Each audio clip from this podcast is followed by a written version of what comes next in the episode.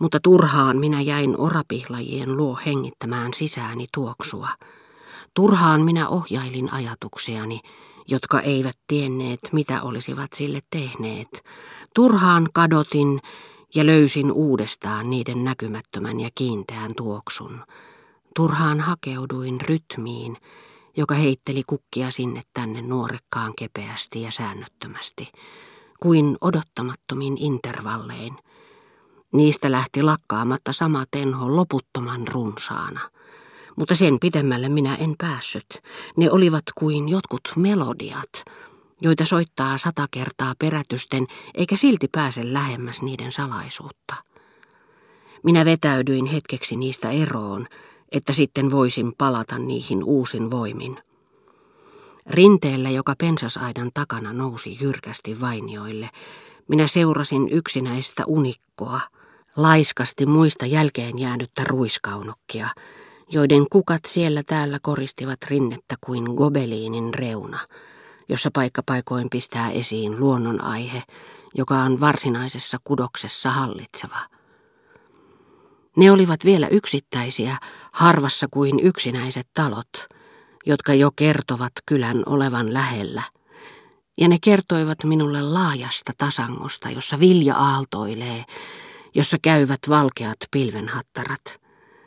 Ja kun näin yhdenkin unikon kurottuvan touvistonsa huipulle ja hulmuttavan tuulessa punaista viiriään öljyisen mustan pojunsa yllä, niin sydämeni alkoi hakata kuin matkailijan, joka alavalla rinteellä näkee ensimmäisen rikkoutuneen veneen, jota kirvesmies korjailee, ja odottamaansa vielä näkemättä huudahtaa, meri.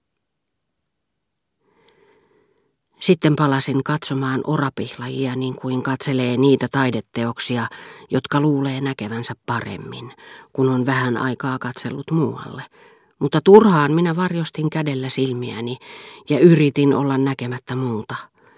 Tunne, jonka ne herättivät minussa, oli jatkuvasti epämääräinen ja hämärä. Turhaan se yritti päästä liikkeelle ja yhtyä orapihlajien kukkiin. Ne eivät auttaneet minua pääsemään selville tunteestani, eikä se voinut kirkastua muiden kukkien avulla.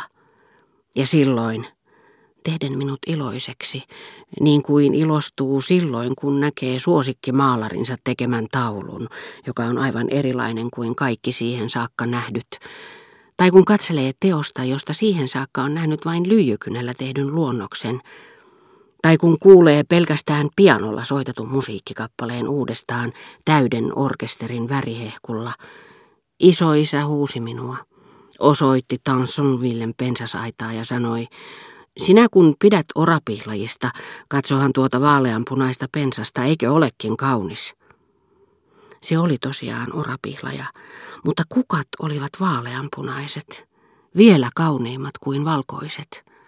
Sekin oli täysissä juhlakoristeissa, uskonnollisen juhlan koristeissa, sillä ainoat todelliset juhlat ovat uskonnolliset juhlat koska niitä ei satunnainen oikku sijoita mihin päivään tahansa, niin kuin maallisia juhlia.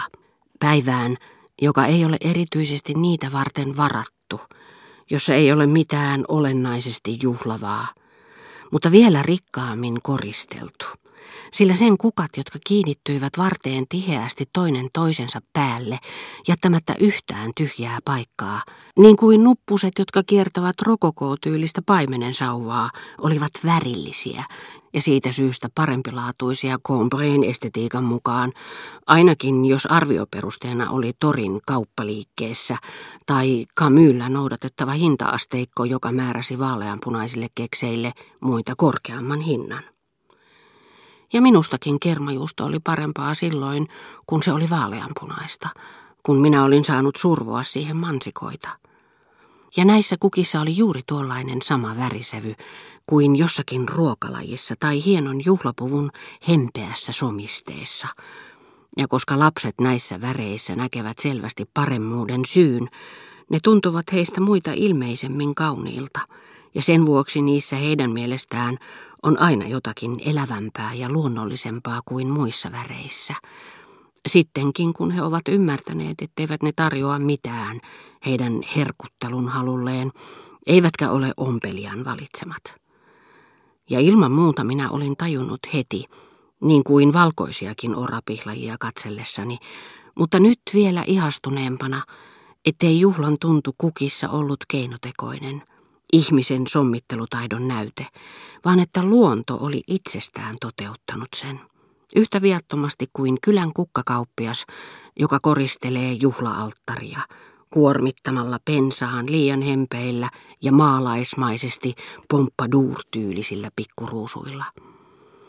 Oksien päissä, tiheässä kuin koristepaperiin käärityt ruukkuruusut, joiden kaidat soihdut pantiin suurina juhlapäivinä säihkymään alttarille, pursuilivat tuhannet pienet kalpeamman väriset nuput, joiden raottuessa näki kuin vaaleanpunaisen marmorimaljan pohjalta verenpunaisia värisävyjä.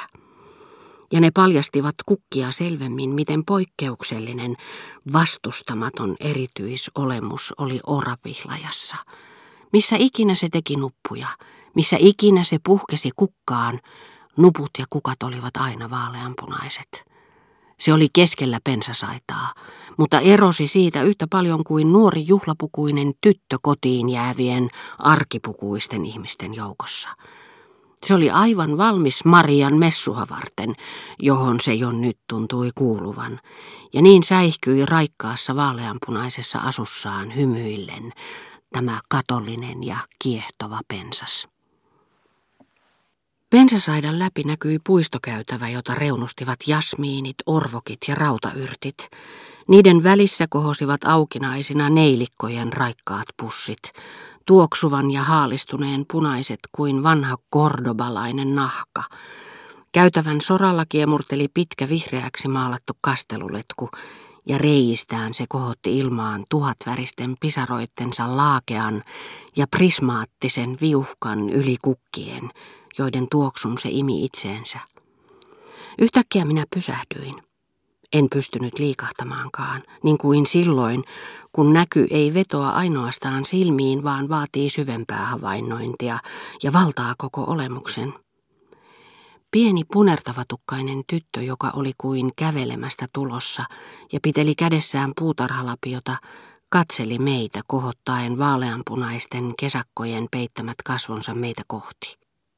Hänen mustat silmänsä säihkyivät, ja koska en silloin kyennyt enkä myöhemmin ole oppinut erottamaan toisistaan voimakkaan vaikutelman objektiivisia osatekijöitä, koska minulla ei ollut niin sanottua huomiokykyä tarpeeksi paljon, että olisin voinut erottaa hänen silmiensä värin sinänsä, niin pitkät ajat, joka kerran kun ajattelin häntä, muisto silmien säihkeestä oli minusta ilman muuta kirkkaan sinisen säihkettä, koska hän oli vaalea, niin että jolleivät hänen silmänsä olisi olleet täysin mustat, mikä juuri yllätti, kun hänet näki ensimmäisen kerran, ei ehkä olisi käynyt niin kuin kävi, että minä olin erityisen rakastunut hänen sinisiin silmiinsä.